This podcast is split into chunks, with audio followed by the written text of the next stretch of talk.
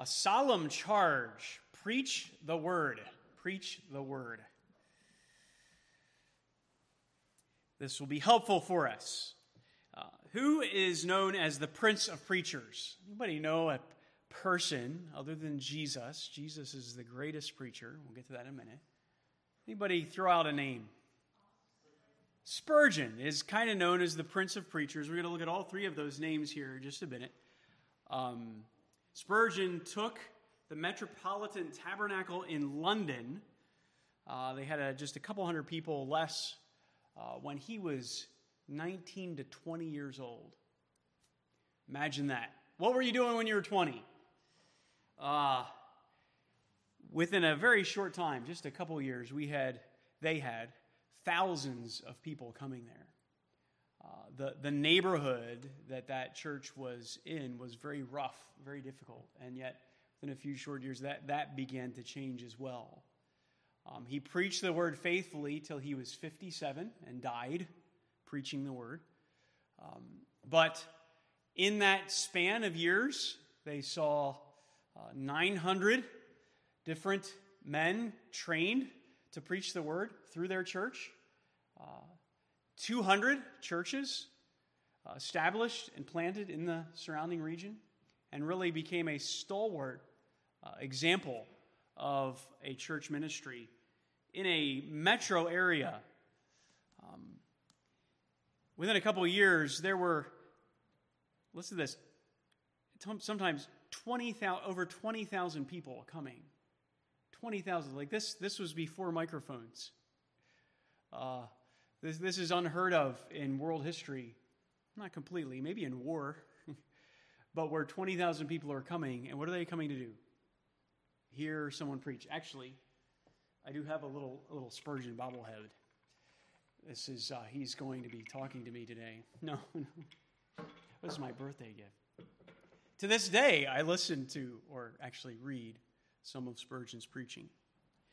Now, is the preaching of the word always attended with popularity? With great reception, with throngs, with community changes? Is that always the case? Well, we would have to say no, because look at this. Oh, there's the tabernacle they built. Uh, the metropolitan, it's actually still there, still preaching the word. Solid pulpit right there, right now in London. Um, but what is Paul prophesy about this preaching of the word? The time will come when what happens?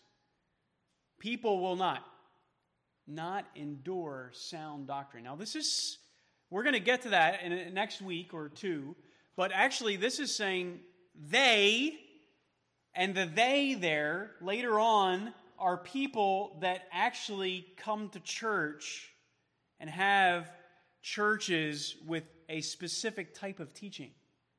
So the idea is that eventually there is going to be speakers and listeners who will not put up with sound preaching, but will desire to have their ears tickled.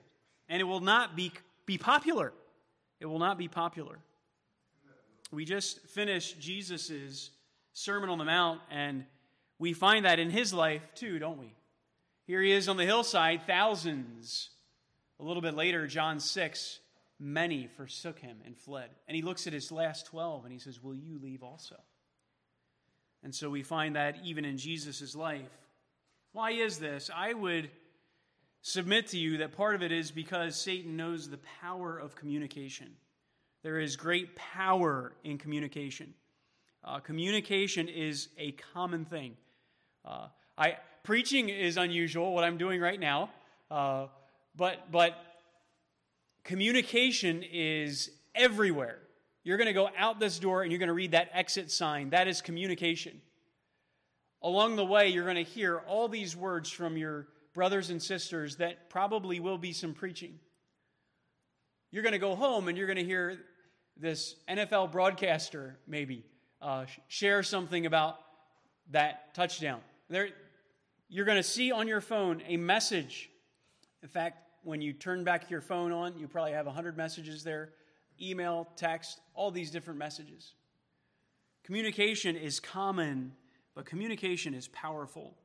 So you have news, music, social media, word of mouth from family, friends, acquaintances. I think we find all the way back to the first sin and rebellion against God came as a result of someone listening to the wrong message. Eve was listening to the wrong speaker. The angel of light, quote unquote, who came to her as a serpent. And so, preaching is this communication, but everyone's preaching messages. It's just what message are we listening to? The church is called to a specific type of communication, and it has championed this communication for thousands of years. It's the God ordained way of sharing life and bringing life, as we will see. And so it is so important for us as a church to grasp this and keep this. There are many principles and church activities and priorities that are on a list. One of them is preeminent, as we'll see. And we need to make sure the main thing stays the main thing.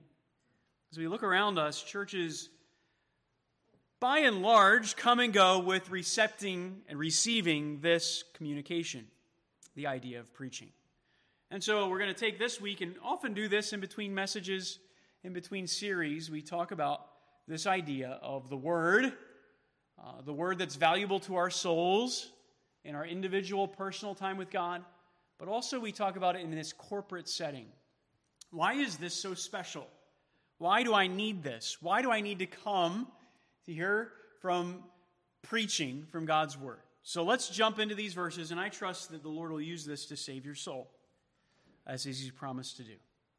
Okay, so what we're going to do today is just get through that first portion. So you have in your worship guide, you have all this outline, and, and pages seven and eight, there's two big points a solemn charge, right? Then the occasion for the charge actually is in uh, verses three and following, where he says, For some will not endure sound teaching, verse three and following. But we're going to look just at verses one and two, and actually just the first portion of verse 2. So we're really only get to these words, and then, Lord willing, we'll handle the next words uh, next week and try to finish it up in just two weeks. Okay, so let's jump in here to these words. We're going to say a solemn charge, the solemn charge, the solemn nature of the charge, and then the primary action of the charge. What is the nature of this charge? Why is it solemn? And then what is the action? What are we supposed to do? What is this thing called preaching? Okay? All right. And, and this will become very practical to you. You say, well, I'm not a preacher. Well, just hold on to that. Okay? Hold on to that. This is very important for all of us. Okay, so a solemn charge. The solemn nature of the charge, you see in your notes there, there's three components to the solemn nature of what Paul is saying here. Why is this solemn? Why is it so important what charge he's going to make? That jumps out at us at verse in verse 1. It's solemn in its timing. It's solemn in its timing. This is a testimony by Paul on his what? His deathbed. It's a testimony by Paul on his deathbed. He says, I give you this charge, this public testimony. He's going to come in front of people and say, This is so important for you to take, Timothy. So it's a charge to us as the church. Paul's emotion is involved here. He's not using the normal word for charge, it's a heightened word, uh, a more emphatic word. This is a solemn charge. A solemn charge. Just the nature of that is heightening this charge. But the timing of it is really uh, makes it another level. So let's just pick out those words. I solemnly charge you. So the solemn charge is a heightened form of charge, but also the I and the you are important. Who's the I? I've mentioned it. Who's saying, who's talking here in 1 Timothy?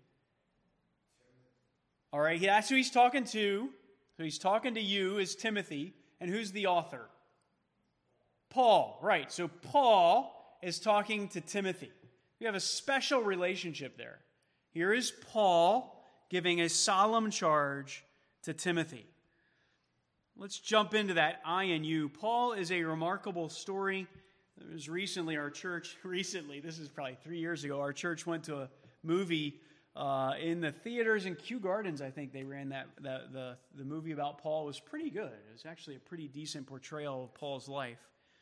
The book of Acts records his missionary journeys and follows through an amazing portion of his life. The, the whole second half of the book of Acts really follows Paul's life. Uh, and, and what a life! I mean, what an adventure! I would love to follow his Instagram feed. It's just like, Paul, you're where? You're what? You're doing what? This isn't this is insane. Every page you turn, every paragraph, Paul is going to a next level of wave of excitement of preaching the word. Paul was saved around 32 AD, so very shortly after Jesus' death, burial, and resurrection. He starts persecuting the church of God, and Jesus appears to him in person and says, Stop persecuting me. And he calls him to preach. So this is a special person. Paul spends the rest of his life preaching the word. I don't know if you can even see this. Can we see this? Can you see a few of these? Okay. This is hard to see, but I have here in highlight the three missionary journeys of Paul. I could email this to you if you want it. Paul's first missionary journeys in red. Look at this, right? Here's Israel, right? Here's the whole state of New Jersey, right? Like this. Paul does not have an SUV, right? These roads are hard to travel. Paul's an older guy. He's 32 to really 42 before he starts traveling. So maybe 14 years he spent in the wilderness studying Scripture as Jesus talks to him, even, and gives him instruction, revelation, visions. Uh, Paul is learning the faith. He's studying Scripture, studying the Tanakh, learning the prophecies about Jesus, and being built up. And then he comes back on the scene and he's ready to proclaim the word. And so they send him out from Antioch in Acts chapter uh, 12 and 13, I believe it is. And then, really, to the rest of the book of Acts follows these three missionary journeys. First one, just a little ways, right? Hundreds of miles as he comes up here into Turkey, Asia, uh, modern Turkey, and then comes back down. Comes back and reports his message. Second one uh, goes, this is the, the first one would be from AD 47 to 48. Uh, then the second one, that's where it's with Barnabas. Then the second one, he kind of splits with Barnabas after Jerusalem. And from AD 49 to 52, he goes the second missionary journey through Asia Minor all the way to Greece and Corinth. So this time he goes across here. Matt, you remember the Macedonian vision? I'm not going to summarize all this, but he goes all the way to Greece. This is this is crazy. This type of travel for that day. Uh, but he knows all these different languages. He's able to communicate to all these different people. And if you read it, it is truly astounding what the Lord does through this. Let me just read a couple of these. This is second missionary journey, Acts 14, if you want to follow, I'm just going to read two of these. Acts chapter 14. This is the type of thing Paul is posting on his social media. He's not doing that, but he does go back and share it with people. Uh, Acts 14, verse 21. Paul, what is, what's going on? After they had preached the gospel, Luke is actually describing this. After they had preached the gospel to that city and made many disciples, they returned to Lystra, to Iconium, to Antioch, strengthening the souls of the disciples encouraging them to continue in the faith, saying, Through many tribulations we must enter the kingdom of God. Verse 23 of Acts 14 When they had appointed elders for them in every church, having prayed with fasting, they commended them to the Lord in whom they had believed. Oh, we just read that. That's just three verses. I don't know how many months. It's less than two years. The whole trip is two years. He goes to four cities he preaches the gospel. He makes disciples, followers of Jesus. He ordains elders, pastors. He commends them to Jesus, and he leaves a church. Church, church, church. No church there before he comes. Preaches the gospel, leaves, and there's churches all over. He planted at least 20 churches. He's just going place to place to place to place, preaching, preaching, preaching. And if you follow that, actually, the, the, when he gets to Asia Minor here, uh, these churches here, uh, as he plants a, a couple of these churches, from these churches, other churches are planted. And you find him speaking to the churches that these churches plant. And so you, you actually read in the Bible of churches that planted other churches that Paul started. And, and really, we could, I mean, if you, if you follow the, the triangle there, the, the children's, children's, children's, children, and the churches, churches, churches, church, it's astounding to think how many churches, like the, there is probably no greater influence in the history of Christianity than this person's church planting, preaching ministry as he goes from place to place preaching the gospel. Um, to this day, it's really hard to fathom how many, and this is just the Holy Spirit. They said he was weak in appearance. Right? But but but he just knew God. He knew the word and he came to a community and he told them about Jesus. Astounding. He goes on, I just I'm going to finish up here, Paul. Um, 50 all the way to 57. So 52 to 57 uh, is his third missionary journey, AD 52 to 57. Um, he's arrested as he comes back to Jerusalem from that third missionary journey. So that would be this, what is that, light blue? As he goes back and hits a lot of the places he just did, but he does stay in New York City here for three years. Uh, this, this Ephesus is the New York City of his day, and he's able to plant churches all over this whole region. Finishes it up, comes back to Jerusalem, is arrested, and he's like, I'm going to go to Rome, right? Don't put me to death. Send me to Rome to appear before Caesar. And then for the next uh, few years, he goes back to Rome. He's in a house arrest. They let him go. Um, and then he starts preaching the gospel again. And this is probably, this is what we think. This is after Acts. This is probably where he heads. He probably heads up here. Uh, and then maybe even into Spain uh, as he starts churches there. And then he's arrested again. He's sent back to Rome at AD 60 to 62. He writes these letters, um, and he is then sentenced to death. According to church history, uh, he is beheaded that point. 62 AD. Titus, not, not Titus, Nero is the emperor uh, toward the end of the 60s, 66, 67 AD, and just unleashing against the church. Gates of hell will not prevail against us. Right? Rome fell. The church is still standing strong. Right? The Roman Empire. Um, and, and so we find Paul here, 2 Timothy. Look at chapter 4 now. Look at 2 Timothy chapter 4 again. And we find here the end of our passage here. Do I have it? Uh, chapter 4, verse 7. What are you doing, Paul?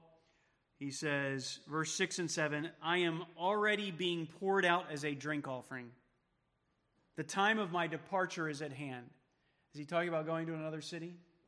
No, he has the sentence of condemnation over his head. Paul, you can recant and you can go free. If you just say you do not believe in Jesus, this was a capital punishment, believing in Jesus. Either you just deny him and worship the governor, the emperor, and he just he says, "No, I'm ready to die." And that's where he's left.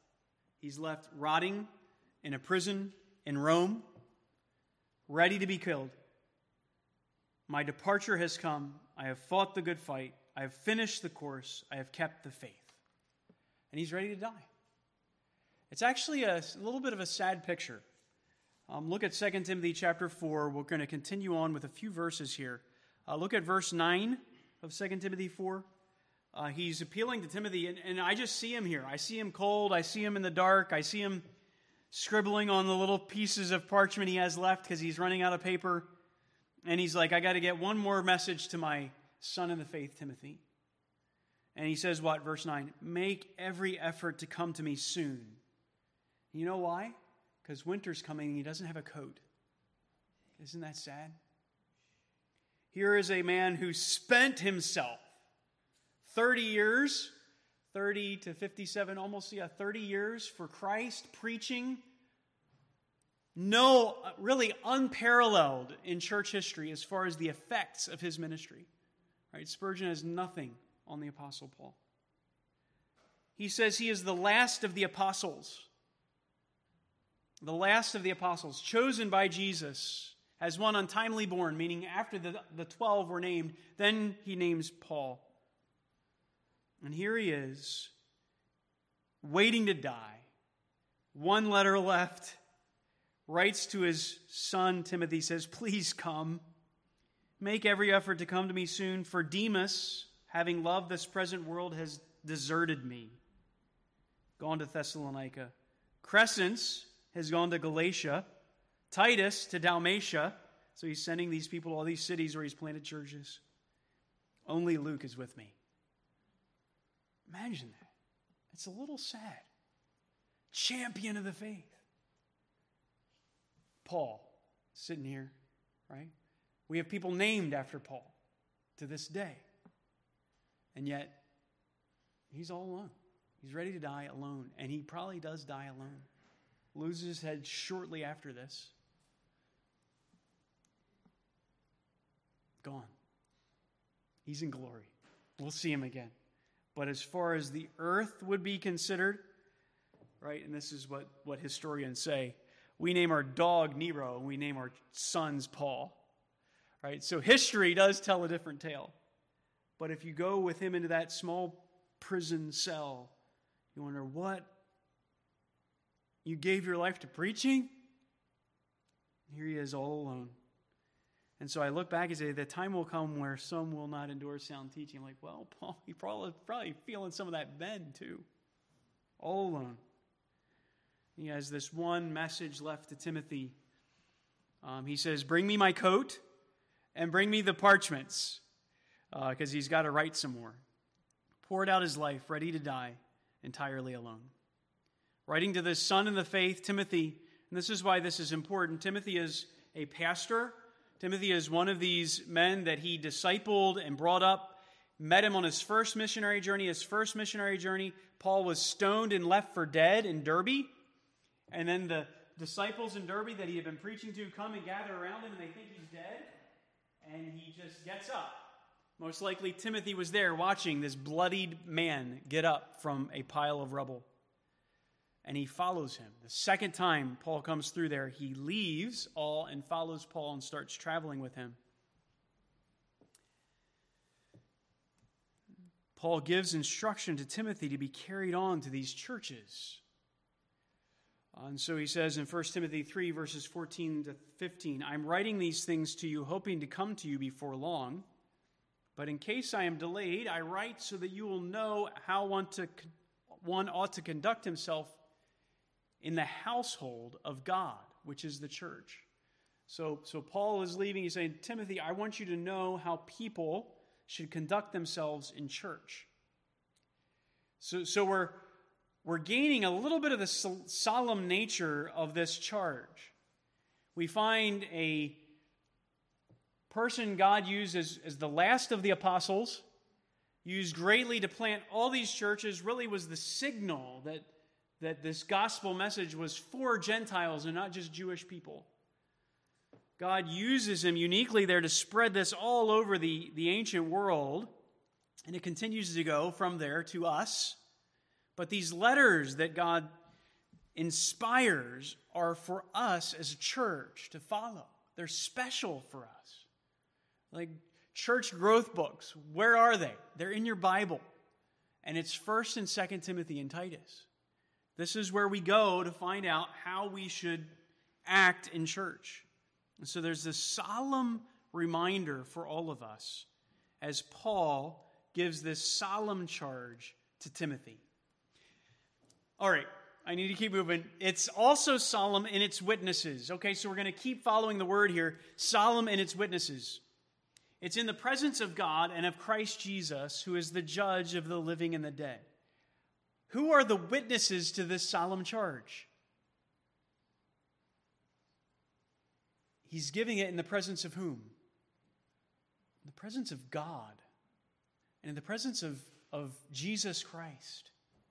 So, so you, you have witnesses to your wedding, and they stand up and they witness your vow, the communication that you make for one another, and it's, it's sealed by the testimony of these witnesses. You have witness on that document.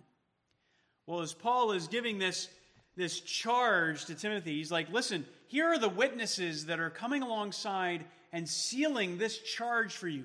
This is why this is solemn. This is why you cannot ignore it when it goes out of vogue. Jesus Christ and God the Father are attending this witness. God the Spirit, as we know, is speaking it. So you have the whole Trinity involved in this charge to the church.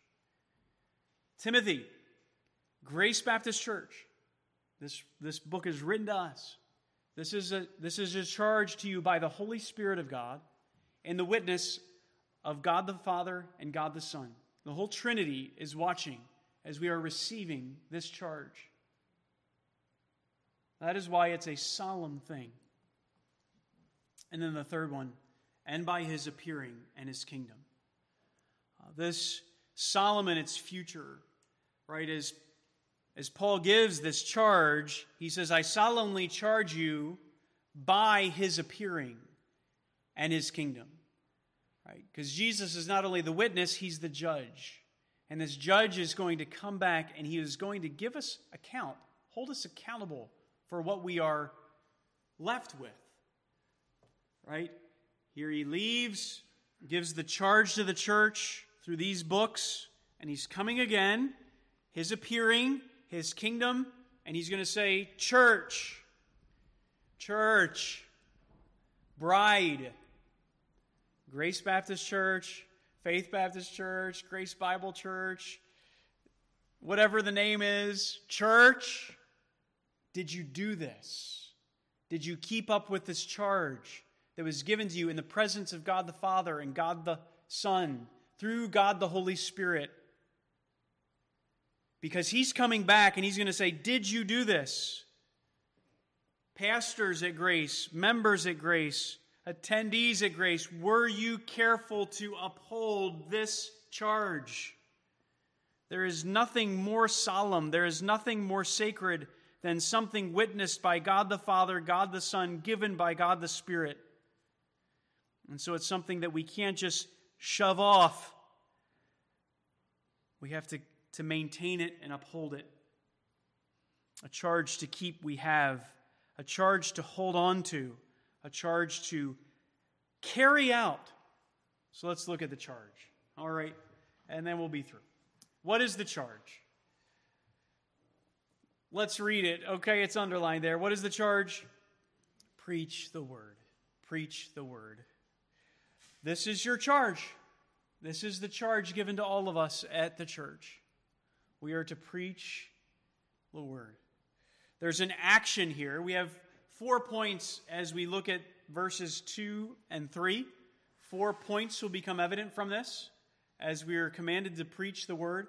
We're just going to look here at the first two the action of the charge and the object of that action. Okay, so just those three words. The first one is to preach, right? This is the primary action of the charge. Preach. It's, it's our word that, that signifies heralding. We don't have too many heralds today. Oh, this is the idea. We got to understand what Paul was saying to his readers. What would they have thought when he said this word? This is what they would have thought. There is a king, there is a governor, there is a mayor. Uh, this is what, right? Our mayor may use Twitter to do this or, or some kind of official decree, and it's given to you. It's placarded on your business. This is the message for you. It's heralded. In that day, people couldn't read. And so you would actually have hired messengers. They were called herald. Heralds. Uh, and they were charged with this message, given this message, and you would just come to the public square and you say, Hear ye, hear ye. Your governor says this. Your mayor says this. There was not a whole lot of dialogue. There may have been questions that they tried to explain, but this is it. This is the message that has come from your superior. That is our word. This is, we don't need to get into the Greek, but there's several words.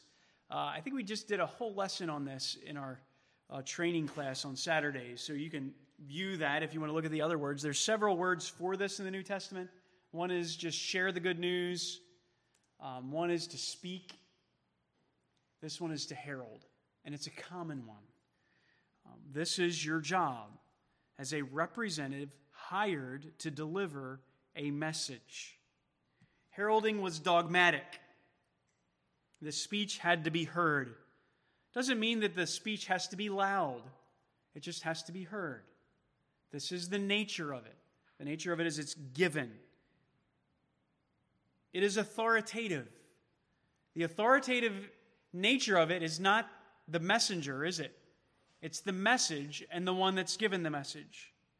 If Lydia tells Seth to pick up his socks, he might do that. But if Lydia says, listen, mommy says pick up your socks, there's more authority there because it's a message given from a greater authority. This is the same way with the herald. The herald says, Hear ye, hear ye. This person says, Give you give them taxes. I'm not going to hear that. They say, The sheriff of Nottingham says, Give you taxes. Okay, I got to listen to that. Which is fascinating because because this is kind of the situation you have. Uh, the, the king the, is, is gone for a little bit, but he's coming back. Um, and, and we have to listen to the king's message. Heralding was dogmatic, but the herald's authority is not in the message, the messenger, but in the message itself and the one who sent him. What is the object of the action there in verse 2? The object of the action, uh, we are to preach. And what are we to do? Preach what? The word preach the word. Uh, the word is, is what? What would you say the word is? The Bible, the Word of God. The Word of God. It's, it's not your own message, it's not ours to adapt or change, it's not ours to find out, to search for. Uh, it's ours by God, given through the Spirit of God. Uh, we, we are to uh, say it in such a way that people understand, and we'll get to that in a little bit, but we are to just share the word. I have no liberty to change the word. You have no liberty to change the word. The message is given. We are, we are angels. Hark, the herald angels preach. They couldn't change the message, and you and I cannot change the message either. And so each Sunday, and people do ask this, they say, Tim, wait, how do you come up with what to say? next week. Well, I, don't ha- I don't have to come up with it, do I? Because we just handle the word. I know what we're going to say. We're going to share the word. There's three questions. This is one I was taught this really early in life. Pastor Minnick, Dr. Minnick, that's the church I was ordained, asked three questions. He said, You can say three things as you prepare a message. You can say, What can I say? What can I say this week? A lot of things to say. That's the wrong question. You can come to a text and you can say, What can I say about this text? That again is the wrong question. What can I say? A number of things you could say. What can I say about this text? Wrong question. What's the right question?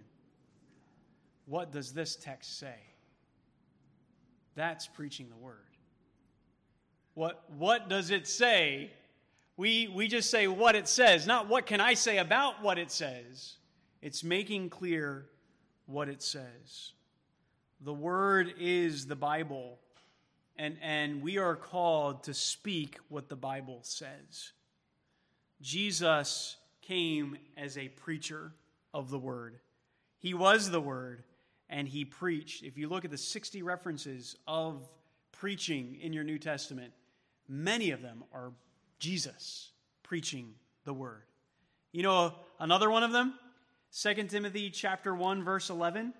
I said all those great things about Paul, the last of the apostle philosopher. You read Romans, this is an educated man, unbelievably educated. He's a rabbi. Uh, went to the school of Gamaliel, the highest school of his day. And look who he calls himself in 2 Timothy chapter 1 verse 11. For which I was appointed a preacher. Paul, what are you? A preacher and an apostle. Isn't that amazing? He sees his life ministry, his primary role as a preacher and an apostle. Someone who's given the role of preaching. As one preacher said, Paul, in his own estimation, was not a philosopher, not a moralist, not one of the world's wise men, but simply Christ's herald. His royal master had given him a message to proclaim. His whole business was to deliver that message with exact and studious faithfulness, adding nothing, altering nothing, omitting nothing. And he was to deliver it not as another of people's bright ideas, needing to be beautified with the cosmetics and high heels of fashionable learning in order to make people look at it, but as a word from God spoken in Christ's name, carrying Christ's authority and authenticated in the hearers by the convicting power of Christ's Spirit. Because actually, God uses this in this way. He's like, the Greeks want sign. Oh, what is it? What is it? You want a sign and you want uh, wisdom, but I'm going to give to you foolishness of preaching. He says that. He says, This is why I'm going to use this, because there's some foolishness there. Why would God want to use this medium for communicating His truth? And yet, why would we preach anything else? You're in 2 Timothy 4. Look just at the few verses before this. This is why he says, I solemnly charge you. Because in just verse 16, and I hate that there's a chapter division here, it's just to help us find it in our Bibles, but there's none in the original. All scripture is inspired by God.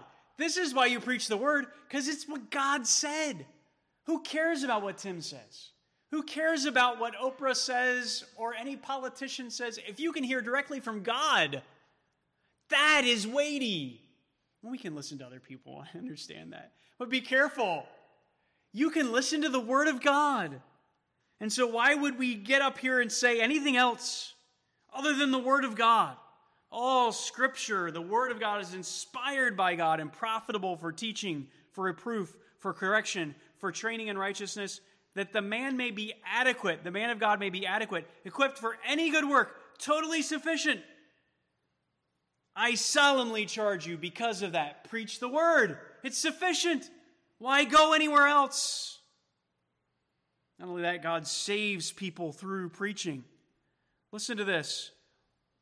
All flesh is like grass.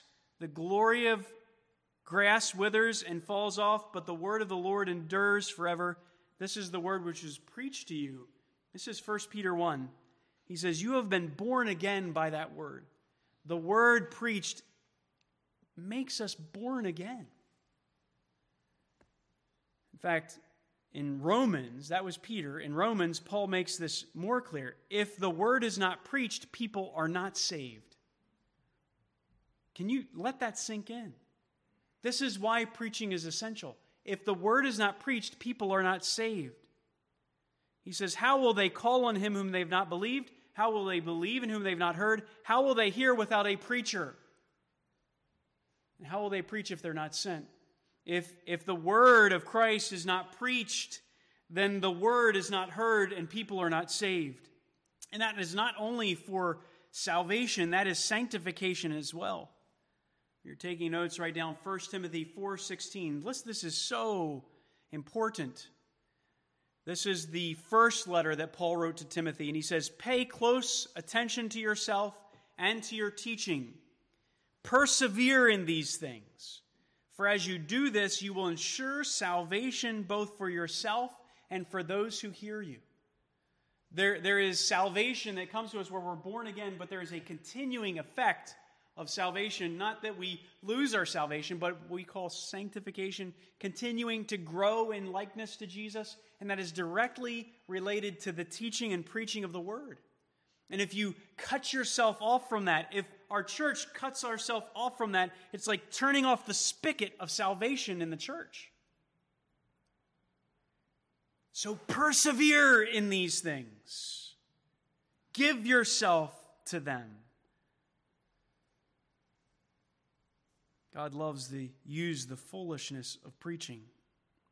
And that's why I say it's I mean it's the Spirit's work. It doesn't have to be done by great oration like Spurgeon. In fact, Spurgeon recounts one time that uh, he, he felt after he preached a sermon so poorly he was ashamed of himself. He walked out in, of that tabernacle and wondered how anything could good ever come from that message.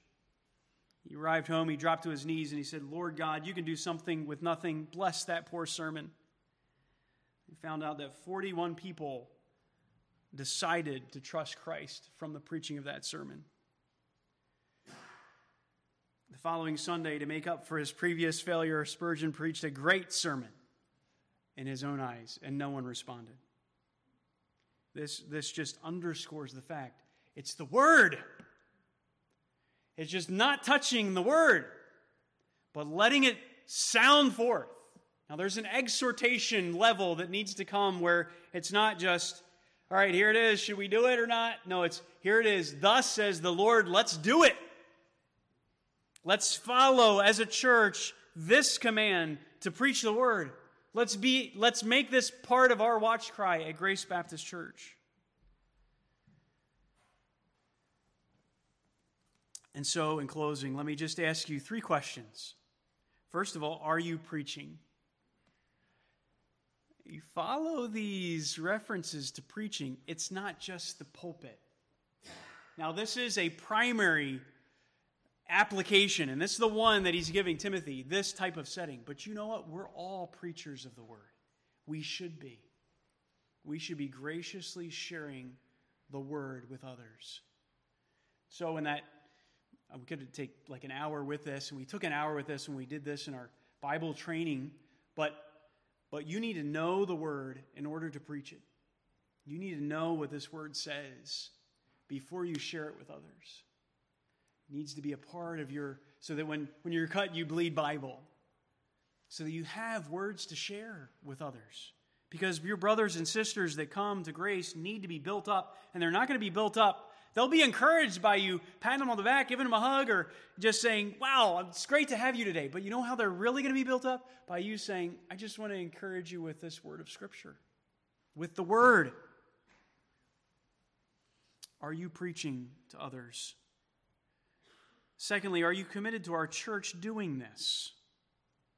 Right, this is a very practical application as I'm preaching. Are we committed to this? Right? We're, we're, you would be committed to this if you prepare your heart before you come. We have a whole booklet on this that we didn't write, but it's really good. I'll try to make sure it's in the email next week. But, but that we prepare ourselves to be ready for God's word to be preached each Sunday. That's why we have the approaching God section. We confess sin. We ask the Spirit to work in our hearts. We sing to Him. Our hearts are tuned as we prepare for that. I love that song, Speak, O Lord. And I would ask you to do this Are you praying for the preaching of the word? Um, God uses the prayers of his people. And I would just encourage you each Sunday to pray that the Lord would use, whether it's me or Pastor Andrew or Brother Mookie, whoever's preaching the word, that God would use it in a very special way in your heart and in other people's hearts. Would you do that? Would you please do that each Sunday? Prepare your heart. Pray. Because there is something supernatural that happens. God promises something supernatural that happens when we do this. We cut ourselves off of that, we will get sidetracked. We will get waylaid. We will go off track as a church if we're not committed to this. If we start preaching the popular, mov- popular movies of the day or right whatever is is uh, would tickle people's ears, we've got to preach the word. And I would just apply this real quickly in our church's life. Right now, I'm praying about what to, what book to move it to next. Right? And so th- I'm thinking of doing from, from Christmas to Easter the life of Christ. I think that would be really helpful. And then maybe Romans after that. Uh, but we're praying about that. Would you pray with me? You have suggestions? Would you suggest a passage or text? And let the Spirit work through His church as we head that way. And then lastly, here, I'm just going to throw this out there. We need to pray for preachers. Our society is so wealthy that, that we pay people millions of dollars to throw a ball into a mitt so that someone doesn't hit it with a baseball bat. We pay them million. This is how wealthy our society is. And so, so just the way we are, now not all cultures are able to do this right now, but the way we are, you can actually, uh, this church pays me to give time to do this each week. And there are thousands of other churches that need people to preach. Right now, the trend is that pre- there are not enough people to preach. The pulpits are empty and empty all across the U.S. And I'm not even talking worldwide. I mean, worldwide, we need so many more. And so let's pray for preachers. And I'm just going to throw this out there. Are you considering that yourself? Our church would love to be a part of, of ordaining men for gospel preaching ministry. It is, it, is a, it is a weighty responsibility, and as I grow older, the more I understand how weighty it is, and like, boy, should I have even thought of doing this for a life calling? But then I realize it's just the word, and the Spirit uses it. Would you, would you pray about that being your life's calling? We don't have too many young men here today, but would you pray about that? You don't have to be young. Moses was 80, all right? Moses was 80 after he went from seminary into leading God's people. Consider this as a life calling to preach the word. John Henry Jowett uh, was a preacher of the word in England as well. Um, as he preached the word, his, his church grew uh, greatly. Actually, it was it's very similar to, to Spurgeon, but maybe 30 years later, um, bringing people to Christ. In 1917, the mayor of Birmingham, where he was preaching, said that the, the preaching of the word in that pulpit affected the town uh, where crime and drunkenness has decreased. Wouldn't that be a great testimony? Uh, that, that the, the effects of the preaching of the word uh, in New York. Actually, went and preached in, in uh, New York after that, and then went back to London. Um, we close with one of his quotes. He said, I want the next 10 years to be full of ripened service. I long to be able to, be ex- to expound the word with great, greater power. But oh, the thing is so big so wonderfully big that I seem as one who lifts a pebble from the shore. The book becomes increasingly wonderful to me. Every added experience in life gives me a new lens, and deeper things are unveiled. But I suppose there is no bottom to the sea of grace. And that is the reason we shall never lose our surprise throughout all eternity. Please pray for us by God's grace as a church to stay committed to this solemn charge um, with confidence and clarity and conviction. Pray the Lord will raise up more of this in our day, even perhaps of yourself. And then let's ask for greater fruitfulness in our lives and the lives of our community as the word is preached here. Heads bowed and eyes closed, let's respond to the message. This is a solemn charge. It's one that we cannot leave off and take lightly. Have a time of quiet here before we close in song and ask the Lord for grace to uh, preach the word to one another